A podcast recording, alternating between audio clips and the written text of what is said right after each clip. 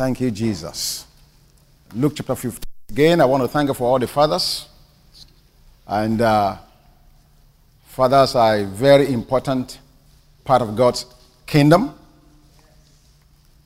Uh, they train us, they instruct us, they guide us, they protect us, they provide for us, and therefore we do not minimize at all the role of fathers in our families and in the kingdom of God. But you know, Jesus said something in Matthew chapter 7. Let me, let me just go there before I go to Luke 15. Let me read that very quickly. In verse 7 of Matthew chapter 7, it says, Ask and it will be given to you. Seek and you will find.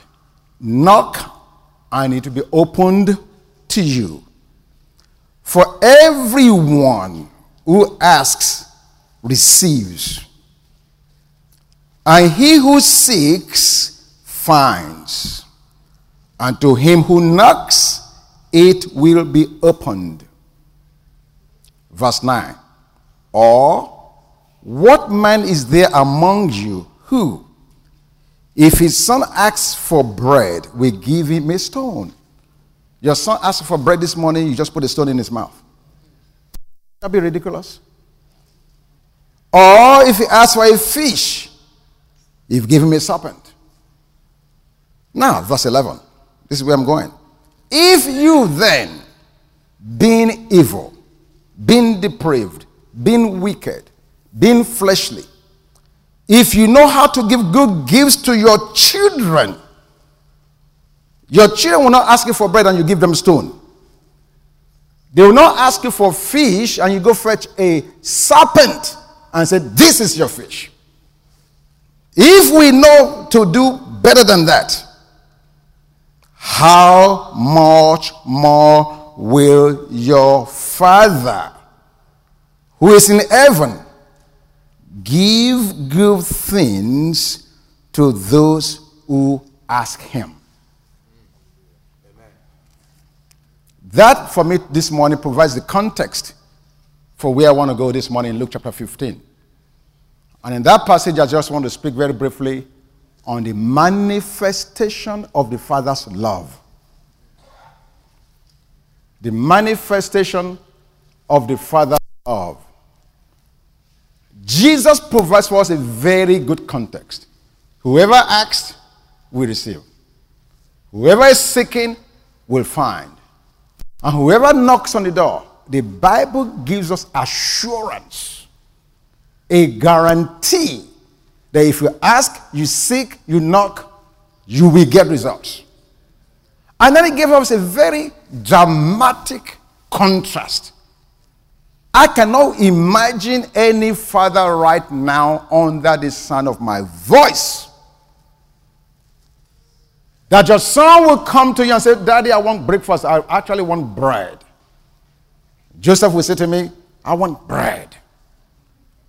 And I will go outside of the house and get a rock put in his mouth. Can you imagine that? If a father did that, we would say for sure that man is a lunatic.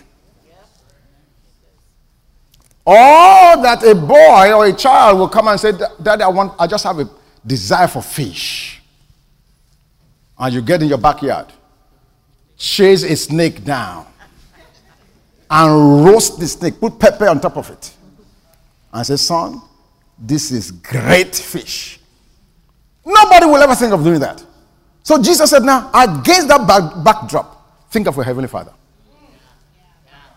As great as this day is, and we thank God for it, we thank God for our fathers, we bless the Lord for those men that God has placed in our lives as instruments to guide us, to nurture us, to train us, to provide for us, to protect us.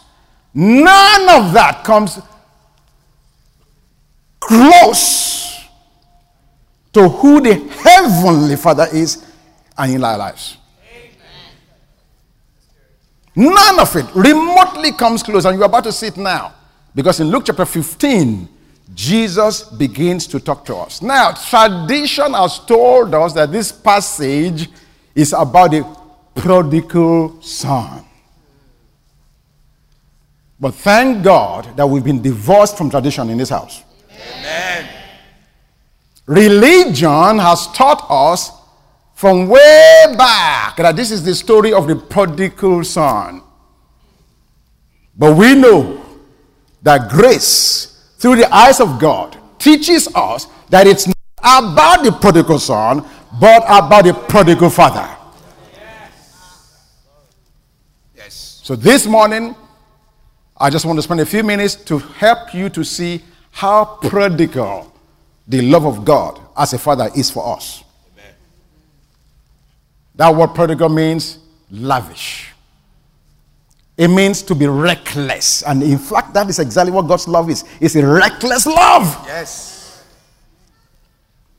It means to be profuse, to be lavish, with reckless abandonment. I said this in Nigeria last week. The grace of God is scandalous. Scandalous in the sense that you, after you've seen a beneficiary of God's grace, ah, God, what are you thinking about this? Why would you extend grace to this guy? Yes. That's how scandalous it is.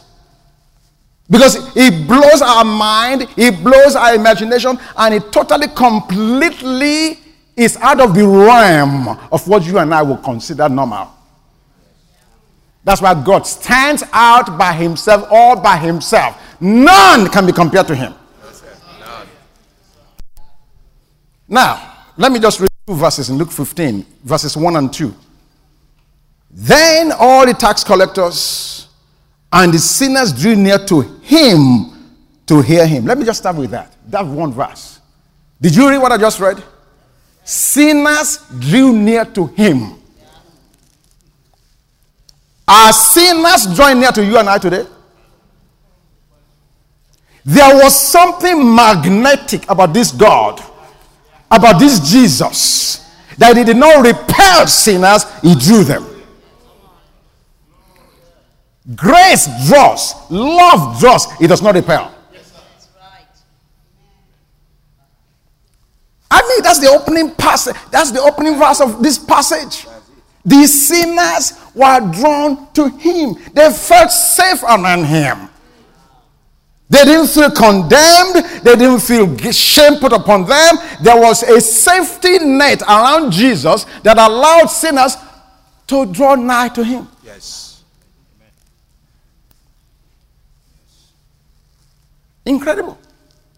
Everything we are talking about in the United States right now, if the church had a different perspective and we emanated the aroma of Christ, yes, we won't be where we are. Yes, sir. The fragrance that has come out of us up to this point has not been conducive. It has not allowed those we are trying to reach to come near to us. Yes, We've sent a message to them keep out, stay away. Don't come near us. You are not holy enough. You are not righteous. You are not good. Yes. Old Testament mentality. Old Testament mentality. New covenant is not like that. Verse 1, the Bible says, sinners drew near to him. Verse 2 here, and the Pharisees and scribes complained. There you go, the religious folks.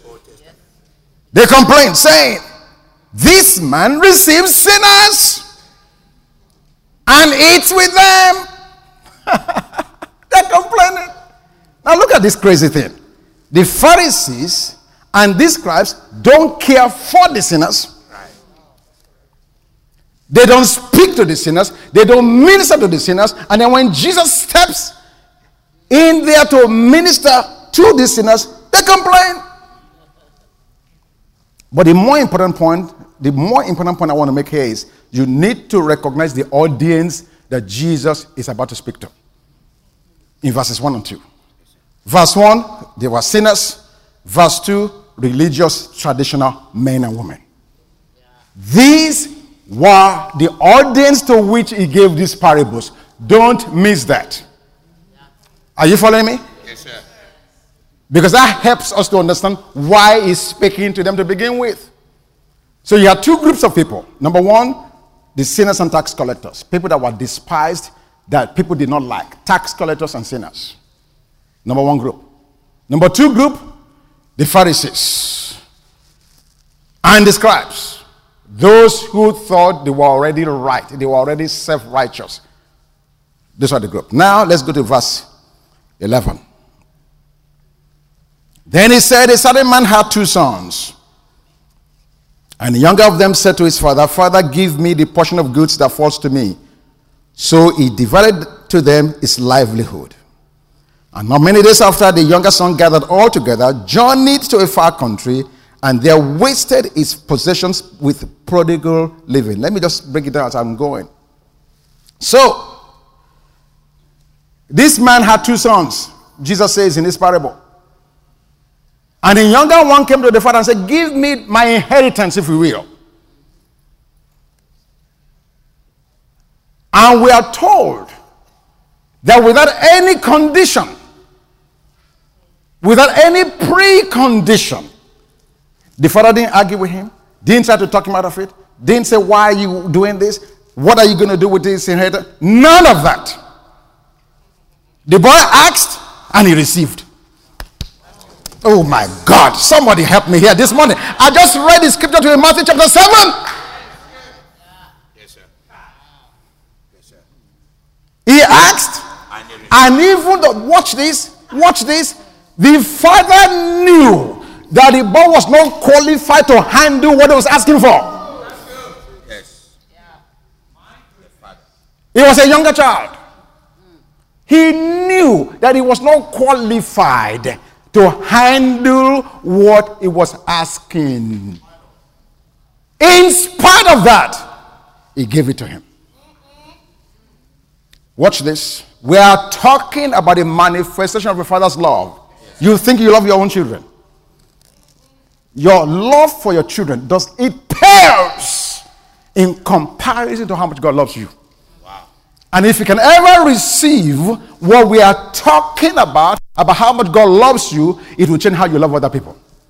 Yes. Because the reason we are not able to love is because we have not received love. Yeah.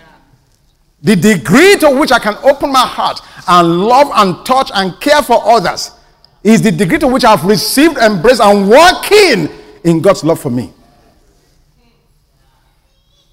It's too much stuff here. I need to move forward. Because number one, you need to understand what this boy is asking for is never given unless the father is dead. I have a will at home. Written, my will, I have it. And if you're a father, you need to have a will. Thank you, sir. Oh, I can get an amen on that. Let me say that again. If you're a father, not only do you need a will, first get life insurance. Oh, wait a minute, we're going to camp here. Let me get on the platform. My God. I said, if you're a father, not only should you have a will, you need to have a life insurance. You just said you love your children. You just said you're a good father. What will happen to your wife and your children at your demise? Thank you, sir. Hey, wait, wait, wait, wait, wait. Don't give me that faith stuff. You are not going to live forever. No one is going to live forever. Every one of us, at some point in time, will go home to be with the Lord. Amen. Amen. Oh, come on now. You, you say you love Jesus. Don't you love Jesus? Everybody loves Jesus, but nobody wants to see him. They all love him, but hey, Jesus, I love you. Keep your love. You, you stay in heaven. Let me hear. I want to remain here on the earth. If you love him so much, you need to be thinking about going to be with him at some point. And when you go, what's going to happen to those you leave behind? This is a command now. This is a father's command. Every man in this house, every man in this house, by this time next week, Get a, get a life insurance. Amen. Can I hear an amen? amen? Oh my God, I've never seen so much resistance all the days of my life. Oh my goodness. I can't even go beyond, I can't go any further in this message. What are you guys thinking? Brother, are you going to get one? Thank you very much. Brother Line, are you going to get one? You already have. Pastor Abika, are you going to get one?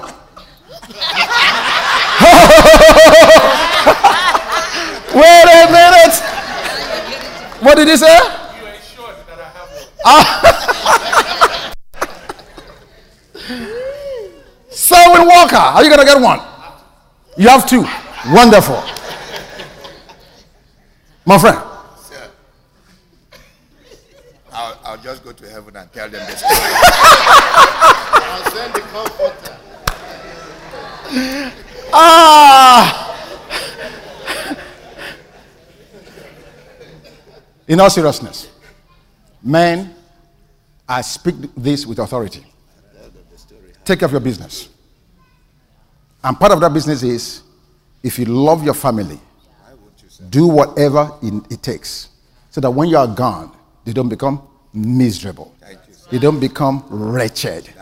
That's, That's what love will do. Love provides. Wait a minute. Wait a minute. That, uh, uh, if you want, I'll almost give a scripture for this. Love provides before you ever know you're going to need the provision. There you go. Give a hand to that. Sir. So don't wait till you are dead and then we, we, we are burying you with annoyance.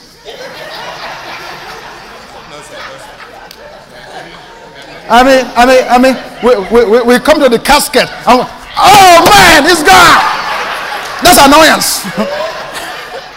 Oh, we're burying you with love, sir. We're burying you with love. I mean, come to the casket and, and, and, and you, you, can't live with vui. Just Johnny, come back, Johnny. With love, sir. With love. With love. Take care of your business. With love. Okay, I think I made enough point of that. I'm going to ask you next week. Buy enough insurance to make sure your wife and your children will maintain the lifestyle they had while you are alive. So don't come back next month and tell me you bought a $5,000 policy. What's that mean? That's not even enough to go to Las Vegas for one trip. We want to bury you and be able to go to Las Vegas every year and not be broke. Amen. Amen. Praise God. Thank you. Thank you, sir. Yeah. If nothing else. All right. Back to the story, Luke chapter 15. So this young boy was really asking his father, When are you going to die so I can get what belongs to me? Because wills are not executed, inheritance are not given until after the demise or the death of the person who gives the will. So this boy boldly walks up to his father and said, I want my inheritance now. Even though you are not dead, really, as far as I'm concerned, you can die. Just give me what belongs to me. Yes. That's what they were saying. The father did not say, What? How ridiculous. What are you saying? Do you know what the implication to, for me to give you my your inheritance while I'm alive? You might as well wish me dead. None of that. None of that. Besides, he was well aware that the boy was not qualified. Yes. He did not say, I'll put it in the foundation for you. No. He knew that the boy would squander the inheritance and that he, the father, would need to fix him later. Still.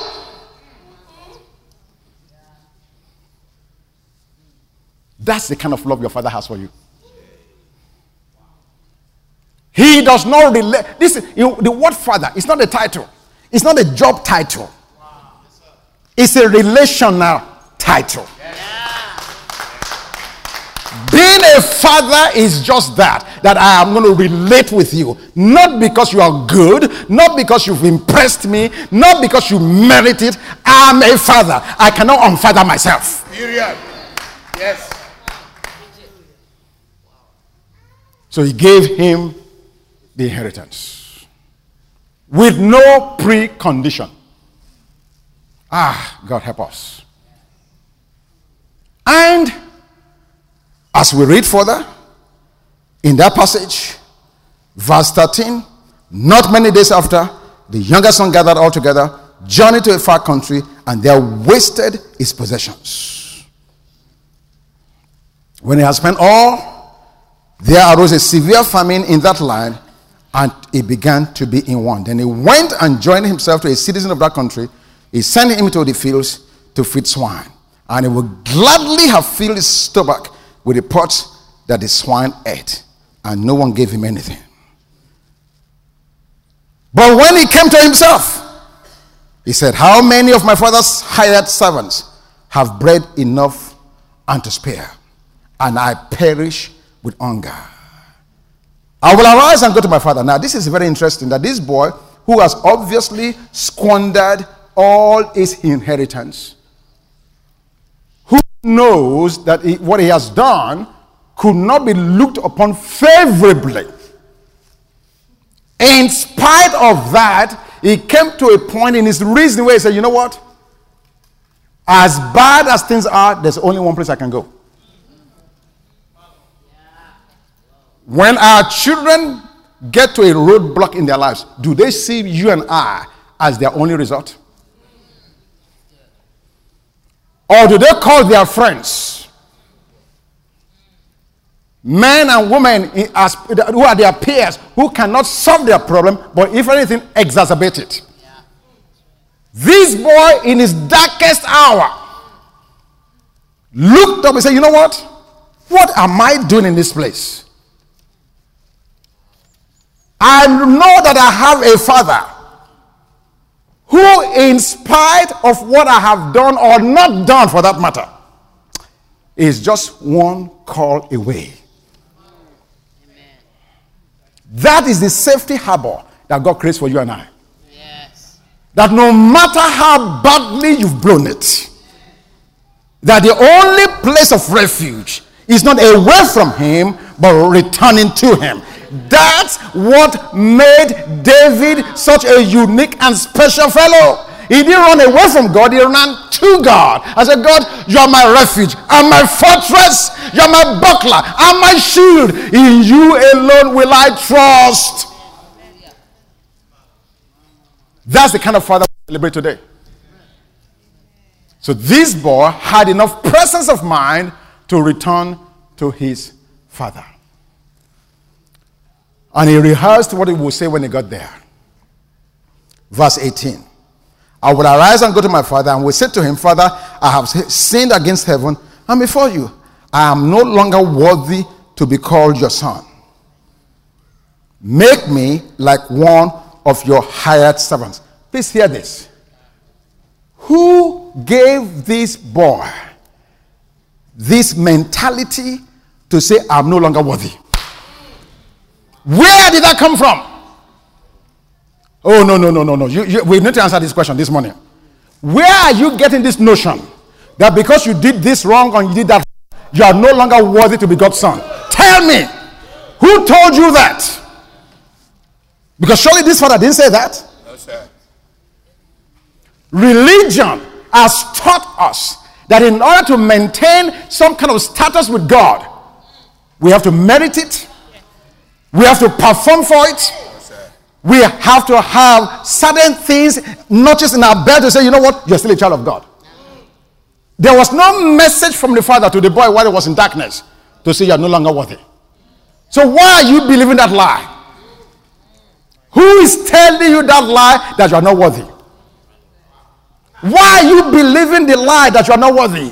Because you see, you must understand and settle once and for all that your worthiness is not, is not tied to your condition.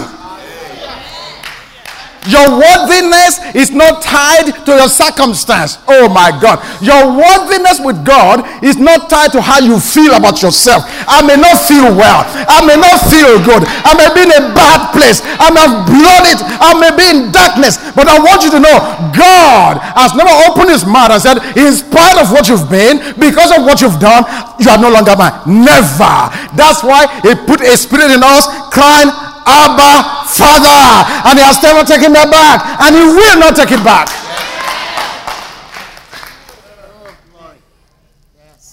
This boy has been programmed with wrong thinking. And I'm praying for us this morning that wherever you got that thinking from, that God will erase it from your mindset. He's judging himself based on his behavior. His behavior is telling him, You can't be a son. You took your father's inheritance. Look at what you've done with it. Certainly, you're not a son any longer. Really? No, no, no. It doesn't work like that. It does. My behavior do not determine who I am. Yes, sir. You guys, uh, uh, there's nobody here with me this morning. Your behavior doesn't determine your identity. Rather, my identity drives my behavior. My right believing drives my right behaving.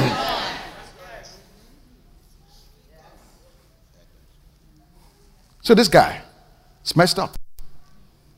But, verse 20. Look, look, look, oh my God. Let me, let me go back to verse 19. I need to hurry because of time. Look at, he said, I'm no longer worthy. Not only does he have a wrong thinking, look how he depreciates himself. Make me one of your hired servants. Wow. Okay. Watch this madness. He received inheritance for which he never labored, freely given to him. He now returns. He said, Make me a hired servant. So now I'm going to start getting credit for the labor I put in. Wow. You are sent out with inheritance for which you never worked. Your inheritance was based on your relationship. Yes. Now you're coming back and making a proposal. Uh. He's proposing, the father never said it. He's proposing to the father, listen, even though you are so lavish, so prodigal in what you blessed me with, I don't deserve it. Wow. Just make me a servant. Let me earn $7 an hour. Wow. Do you see the thinking? That's where many believers in the body of Christ are. We are approaching God with a hired servant mentality. Thank you. Yes. You have a father who is so prodigal in his lavish, abundant show of reckless love to you, but you are coming to him tiptoeing for seven dollars an hour. And the Romans, the book of Romans says, He has freely given us all things to enjoy. Father, in the name of Jesus, every mindset of legalism, self righteousness, self performance, and self effort that has programmed us to approach you in a very demeaning, insulting way. I pray for the cancellation of that program in our mind in the name of Jesus. Help us to see you for who you are. The great God of the universe, who is so loving, ever so large hearted, waiting forever to bless us. And so, Lord, we receive of your love afresh and anew. And we thank you for it, Lord, in Jesus' name. Amen. Let me read on. So he's proposing, he's proposing that he's no longer his son, verse 19, and all his desire now is to be a hired servant. And so, verse 20, he arose and came to his father. But when he was still a great way off, his father saw him and had compassion and ran and fell on his neck and kissed him. Now, how in the heck is this story about the prodigal son?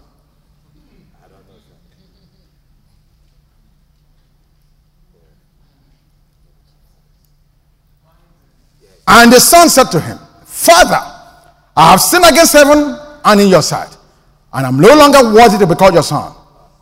But the father didn't let him finish his script. He had his prepared statement. You know, you know, you know they, they said President Obama is going to address the nation, and he has his prepared statement. It's, on, it's, it's already ready to be prepared. Ah, no, no, no, no, not, not today. This guy was, was saying, I'm no longer worthy to be. Um, bang! The father stopped him. Don't go there. It's bad enough you've been in darkness. Now you are in light. Yes. You are in my presence now. And he's going to start making the statement, I'm no longer worthy to be your son. And he wanted to now offer his proposal, his new, wonderful, thought out, well planned proposal about being a hired servant on $7 an hour. To a God who was willing to do exceedingly, abundantly, above that which is able to think or ask. God Almighty, help me according to the power of God that's at work in him. You're proposing the minimum wage in the presence of the holy God of heaven who gave everything so you can be rich. How that grace that was upon the Lord Jesus Christ For my sake and your sake, it became poor, Yes. that out of his poverty We he may be be rich. It cost him his life to make you rich, to elevate you, to promote you. And then you're going to go there and ask to be a hired servant? You're going to be begging for overtime pay so you can pay your car note? When God says, Everything I've made is yours. Ah, have you not read it? Am I just talking? Psalms 103 that you should not forget is what? Benefits. He forgives my iniquity. He heals my diseases. He crowns my head with tender loving care. My Lord, think about that. We are not talking of the crown of King of England. No, this is bigger than that. He's crowned my head with tender loving kindness. My God, on my demand, if I need a pay for loving kindness, God, I'm your beloved. I'm the apple of your eye. I'm the one you love. Therefore, I'm drawing upon your love to make a demand for whatever I need. Yes. Are you kidding me? Redeem myself from destruction. Renew my youth as the eagles. And satisfies my mouth with hired servanthood. He satisfies my mouth to be a servant? No. Absolutely not. Satisfies my mouth with good things. I'm a child of God. The best in the market belongs to me. Oh, you see? You, you guys don't believe that. If they make a Tesla car, it's mine. You guys are not ready. Keep your Volkswagen. Keep your motorcycles. Keep your scooters. You are not ready for what God has for you. My God, I'm talking about it. Thank you very much. You guys are not ready. You're just talking. You're not ready. You're not ready.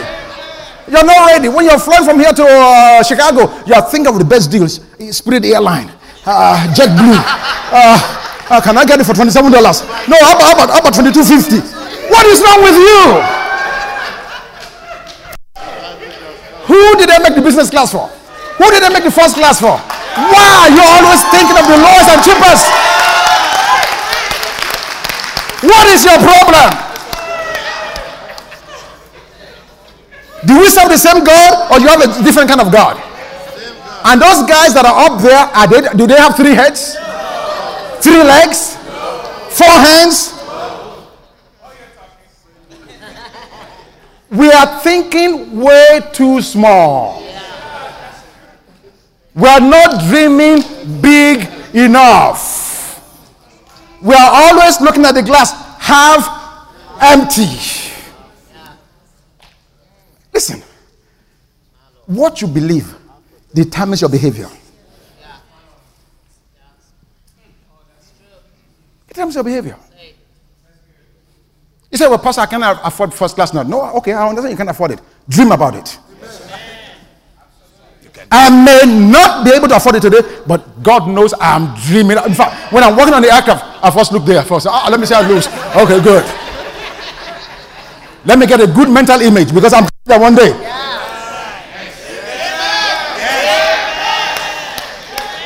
Just keep your business, keep your coach tickets, keep your coach seats. Just keep it. I know you love it, you enjoy it. Keep it.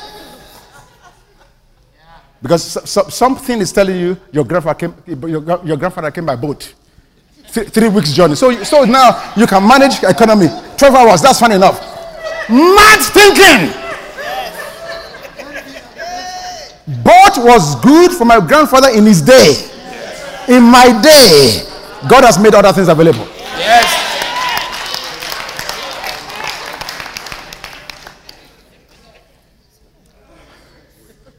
Let me play with you guys a little bit. I know for those of you that love your economy seats, you, this, this is hard. Etihad Airlines, they have this new compartment now. It's called first class apartment. No, it's called first class resident apartment. Bedroom, living room, bathroom, all exclusive. You get on the aircraft, you lock your door, nobody sees you until you land and you're, and you're still struggling in coach, you're believing God. Yeah, yeah, you're struggling. Hey, give me coke. Hey, I need more water. Hey.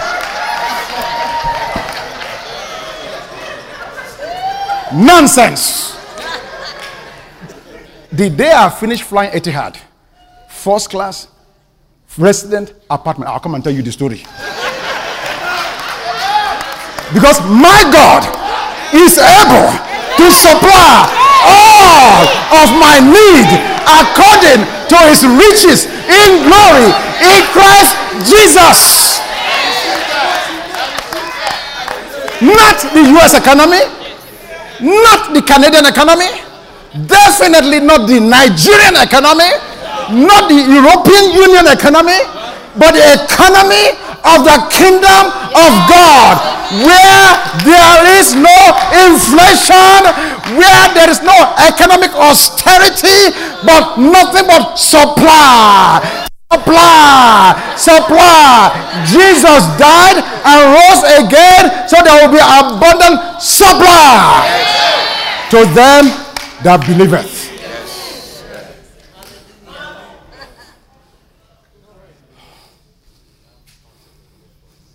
All things are possible. Not to those who debate. Debate has never put a dime in your pocket. All things are possible to them that believe. Amen. Oh. Okay. Let, let me leave you guys alone. let me leave you guys alone. Verse 22 But the father said to his servants, Bring out the best robe and put it on him, and put a ring on his hand, and sandals on his feet, and bring the fatted calf here and kill it, and let's eat and be merry. Let me just close this message. Now I want to give you four takeaways of the manifestation of the Father's love.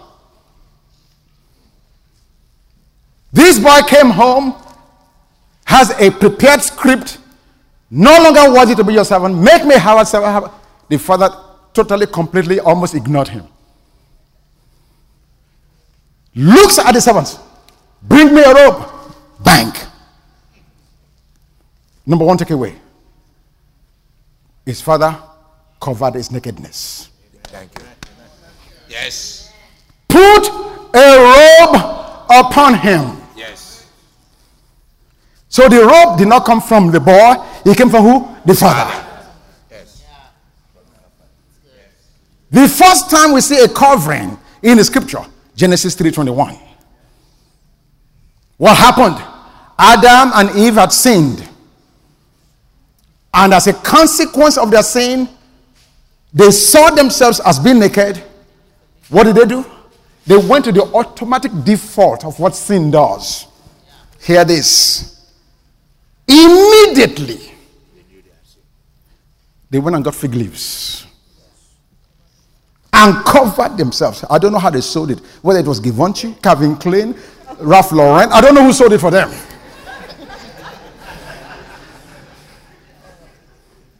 they put on fig leaves. Ah, God came and saw the fig leaves. Clothing, robe of man's effort your own effort to cover yourself. It looks good for one day because the, green, the, fig, the fig leaves is still green. It's leafy. Are those, those of you that came from abroad, you know what I mean by abroad? Yes. Abroad. Yes. Lived in houses of thatched roofs. If you didn't come from abroad, you saw it on Tarzan or National Geographic.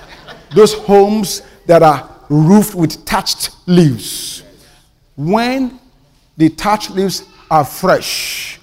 The color of the, of the leaves are green. In three months, Brother Olu, you went back to the same house, the color changes. It's now dark brown. Why? Because in your own effort, whatever effort you make to cover your own sin will only carry you for one day, two days, one week, two weeks. After a while, your effort wanes. You didn't get it. Yes. Our effort can only carry us so far. After a while, you will see the futility of your own effort. just as the fig leaf turns from green to brown. It doesn't work, it doesn't last. This father knew that. He didn't ask the boy, go and buy a new robe. No. That would have been the boy's effort. It would have been the boy's performance. Yes. So what did the father do? He brought a robe yes. and put it on the boy. The boy didn't have to wear it. The man, the father, put, put it, it, on him, Whoa. dressed him up. Many of us have been naked for so long. And I want you to know God in heaven is clothing us. Yeah. He's not clothing us with things or materials that we procured on our own self, but He bought it, He made it, and He dressed you up. Second time we see clothing. Genesis 37, verse 3. It reads thus that Joseph, rather, this is the genealogy, no, no, no, no, that Jacob loved uh, Joseph so much. What did he do? He gave him a coat. And he says a robe of many colors. So, number one, the robe means a covering. Number two, it is a sign of a distinctive love. Yes. Yes. I'm going to help you yes. when you can't help yourself. Yes. Many of you mothers here, when your child was young, you brought the child home to the hospital. Did they dress themselves? No. You dress the baby. Why? They cannot dress themselves. Why did you dress the baby? You love them, you care for them, yes. you want to protect them. Yes. So the first thing his father did was put a robe on this young man. A sign of love, covering his nakedness. Isaiah chapter 61, verse 10 tells us robes represents the righteousness of God in the saint. And in Exodus 28, the priest could not minister unless they were robed. Think of the richness of what God did here. Gave the boy a robe, saying to all who are looking on, I love you. I'm going to cover you. In contemporary terms, that word means I got your back. Yes. yes. My God. no matter what you do, I got your back, my friend. I got your back. I don't know what may happen to you. I don't know what you may do, but you need to have the assurance when the chips fall where it may, I have your back. But now it's not just frail humanity that's saying it has our back. God in heaven is saying to you this morning, He has your back. I don't care what happens. I don't care what they say to you on your job, in a marketplace, in your household, in your family. God is saying to you, I have you covered. What better news can there be? Number two, take away. He put a robe on him, and secondly, he put a ring in his finger. Hey, my goodness. Rings are symbolic of eternal covenants. The circle in a ring, never ending circle, is speaking us of eternal covenant. So not only is the boy robed, which signifies his righteousness, his father wants him to know that this act of love that is demonstrating will never be taken away. Wow. Amen. An assurance that this ring, as long as it's in your finger, lets you know you have an eternal, everlasting covenant. Yes. Amen. Notice the sequence of the event. Yes. He did not give the ring first and then the robe. Don't miss that. The robe precedes the ring. Because it is the righteousness of God in the saint that qualifies you for the ring. Yes. Are there any righteous people here this morning? Yes. Only four people. The rest of you, altar call. Come to the altar now. I said, Are there any righteous people here in this house this morning? Yes. Not only do you have a robe of God covering you, you have the ring of God. Now, the ring does not only mean ever, everlasting covenant, it also is a symbol of what? Authority. When Joseph became second in command in Egypt, this was what Pharaoh did to let everybody know He placed a ring in his finger. Because back in the day, documents were signed with a ring. You put the seal of a ring on a document, it's law. So, as a child of God, not only are you covered and robed with righteousness, not only do you have everlasting life and covenant with God, you also have authority. Whatsoever you bind in earth shall be bound in heaven, and whatever you loose in the earth shall be loosed in heaven. Because we don't know who we are, we don't know our identity, we are not able to operate in the fullness of what God has for us. Third takeaway he placed places sandals on his feet. what does that mean? Very, very simple. Let's go read some scripture to, uh, scriptures on this one. In Mark chapter 6, Mark chapter 6. Is the AC running in this place? Did I hear somebody say cold? I need to blow some of this hot here on you, my friend, if you're cold. Mark chapter 6, verse 9. Okay, verse 7. And he called the twelve to himself and began to send them out two by two and give them power over unclean spirits. He commanded them to take nothing except for the journey. No, nothing for the journey except a staff, no bag, no bread, no copper in their money belts, but to wear sandals. To wear sandals. Okay? What's the, what's the significance? Let's go to Romans chapter 10. Romans 10. In verse 15. Romans 10 15. And how shall they preach unless they are sent? As it is, it is written, How beautiful are the feet of those who preach the gospel of peace, who bring glad tidings of good things. The sandals represents the fact that you are a righteous person who carries the authority of God. Now spread the news of God's love and goodness to everybody else. Ooh, I can hear the holy hush. You love the righteousness. You love the ring, but you don't want to wear your sandals. Do you see that? You see the problem with the church? How can you keep this powerful love message to yourself? How ridiculous is that? Notice what he said the glad tidings of peace. Yes. It didn't say for you to go there and make an argument and go and debate and bring people into condemnation or shame. That's not your job.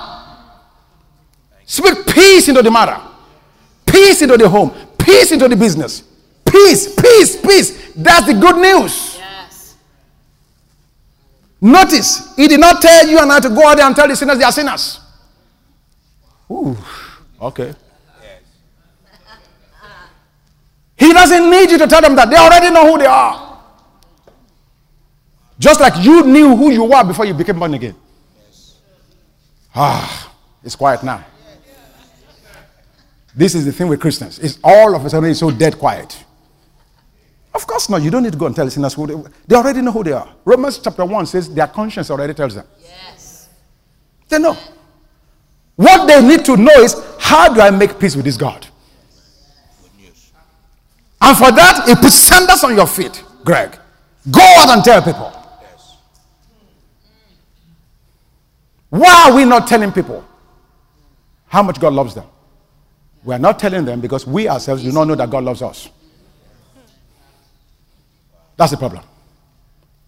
We, we can catch that problem in many different ways. We can say we are busy, uh, we don't have money, I'm not feeling good. We can, you, can, you can enumerate that in 99 different ways, but the bottom line is you have no idea how much He loves you. Yes, sir. Because when you fully come into the knowledge of how much God loves you and I, nobody will have. Listen, you'll be singing the song. Amazing Grace will be the song you'll be singing 24 7. I was in, in a place with Simon yesterday. And I met a man that I've known for, oh, 20, 25 years.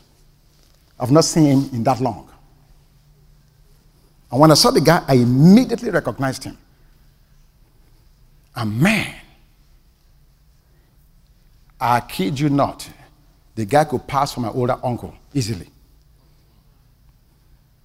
nice, handsome. The last time I saw this guy, this guy, I don't want to describe who he was because, yeah, don't let me describe who he was. But I could not believe that in a matter of time, such a change has taken place in the person that they have aged so significantly. I hugged him about three times just to make sure this is the same man. I kid you not. We got in the car, we're driving back. I said, Sammy, I need to be thankful to God. All of a sudden, he hit me. I told him, I said, Sammy, this, we cannot take this things for granted. How God renews our youth as the eagles. And people see you and I, and I say, wow, are you really sure you're this age? I'm passing through immigration. I give them my passport, and they look at the age. They say, ah, okay, are you sure this is your right passport? it happens all the time. But the point I'm making is this I recognize it's not anything I have done, but the grace of God that I'm enjoying, and therefore be thankful for it. That will drive you to tell anybody that God is great, that God is loving, that God is kind, is merciful. I'm staying on this point because this is the reason the church is not growing. We are not telling anybody about God. We are keeping good news just to ourselves. What are you going to do about that? Now, for sure, let me let you know this. I don't want to be under any guilt or condemnation. Sharing or not sharing does not make God love you more or less. Yes. Amen. Let's put that on the table right now so you understand that. So let's remove that guilt element. God is not going to love you anymore because you go and tell 19 people tonight. No. He won't love you, love you any less because you don't. That's on the table. You understand? Can you see it? It's on the table. Yes, sir. Nothing can ever remove from you the love of God. Amen. However, if you really do love Him as you say you love Him, shouldn't you be telling your friends and people, let's say, come and see a man? Hey, who's done marvelous things in my life? So if you are still intimidated and you are not able to share about how great God is, take it to prayer. Take it to prayer. Take it to prayer. Ask God to give you the courage to be able to freely share the love He's giving you. Take it to prayer. Because to show you how unnatural it is, you don't meet a man or a girl when you are single and you, you're not going to tell anybody about it? Oh, okay. I'm not talking about human beings. I am not talking to human beings. So. When you met her, did you tell anybody about it? No. You didn't tell anybody you met your wife when you met her? No, I didn't tell anybody. I was working on it. You were working on it? Yes. But after she said yes, you didn't tell anybody? Oh, I told everybody. Oh, okay. I just want to make sure. Told Everybody. Everybody. For those of us that were on dope back in the day, when you smoke Jamaica weed, Hey, this thing is serious. You call three more friends. Hey, Jamo weed, you need to get it. Yes. So now when you get to when you go to your crack parlor, you're asking for Jamo weed. Why? Because somebody recommended it to you. And when you transfer to Colombia, Colombia weed, then you begin to announce Colombia to everybody. Okay, some many of you are not on weed. Okay, how about how about your your, your beer?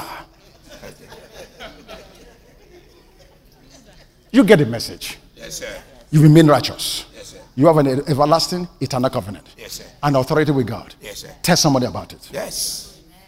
Amen. That's it. And lastly, oh my God, this is what I love the most about God. And I pray that the religious church will catch up with where God is.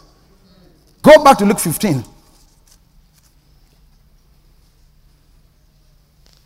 In that verse 22, best robe, a ring, sandals, verse 23, and bring the fatted calf here and kill it, and let us eat and be merry. This is what really totally completely blows the church away. Do you know God is a party God? Yes. You can, see, you cannot receive that. You cannot receive it. You don't know God at all if you don't understand the partiness in the heart of God. He called for a fatted calf, not for a sacrifice, because robe has been given already. There's no need for sacrifice. Oh my God. This is not an offering. He defined it. Let's kill it, eat it, drink, and be merry. Are you eating, drinking, and being merry? Because if you are not, you may not belong to my God.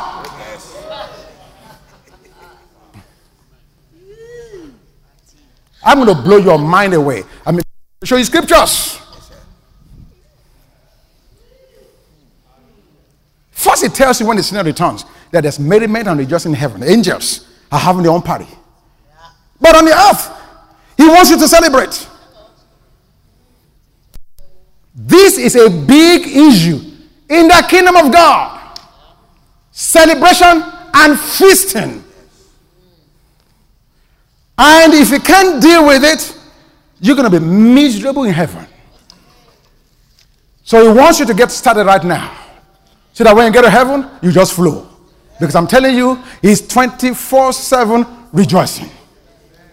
Fatted, listen, he didn't say go and bring a goat. God is not fat.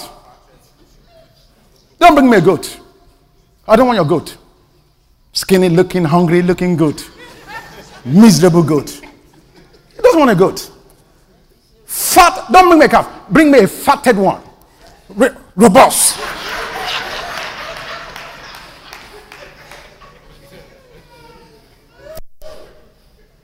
No, not only should you bring it, kill it in my presence. We will eat, we will drink, and we'll be merry.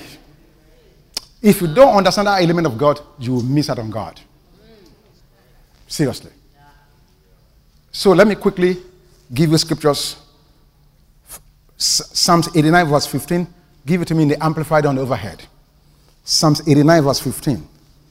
Give it to me in the Amplified on the overhead. Thank you. No, amplified.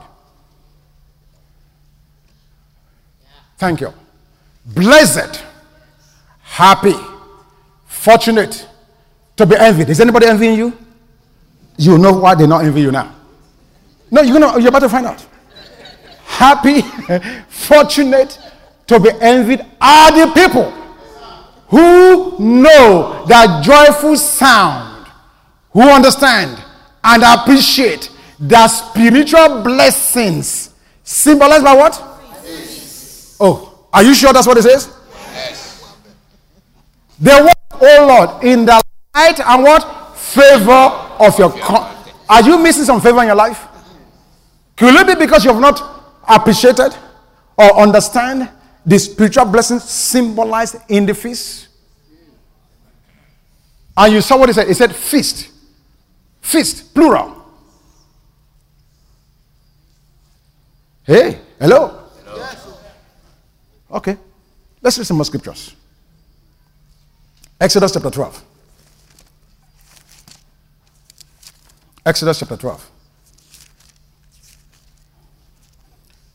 In verse 14, the context here is Israel is coming out of the land of oppression, bondage. Look at what God said to them in verse 14. On the day of their deliverance, look at what it says. So, this day shall be to you a memorial, and you shall keep it as a what? To the Lord. For, for one week? For one year? Throughout your generations, plural. You shall keep it what? As a feast by an everlasting ordinance for crowd loud. When was the last time you had a feast? When was the last time you said, God, you've been so good to me, I'm going to throw a wild party. I'm going to invite all my sinner friends to come and see what God has done? Yes. Ah, you see, I'm about to blow your mind. You, this religious mind, the, the thing is to blow away completely. God said it, I didn't say it. Then in Exodus 23, just in case they missed it, look at what it says to them in verse 14. Three times you shall keep a feast to me in the year. How many of you have bushy this year? She's looking at me strange. Said, PNC, three times you must have a feast. Where's your husband? So I can relay the message to him. Three times a year, God says you have to come, you have to have a feast. Three times. And now when you read the details, even though it was three major feasts, there were actually seven celebrations. This is God asking for it, not you. Because if you don't read this, you will not understand why the man killed a fatted calf. We were in Thailand two, three years ago, and they were trying to intimidate us with the way the service was going to go. And for them, the big issue was when we come to church, we're going to feast. So we sat down there as American novice missionaries and we had a heated discussion. Oh, hey, why do you go to church and eat? Why can't you guys eat at home? Ba, ba, ba, ba, ba, ba, ba, ba. Three hours are still talking about food. Trying to tell us why that is an integral part of their service. And we're trying to resist them to say, no, it should not be. Thank God they didn't accept our mad, wrong theology. Amen. We were so wrong and so off, bringing an American doctrine to a people who had not been taught tradition, who just embraced the Word of God. And they said to us, part of every service was the fellowship and the communion that comes through feasting. Now I'm reading in the Bible. I'm saying, dang.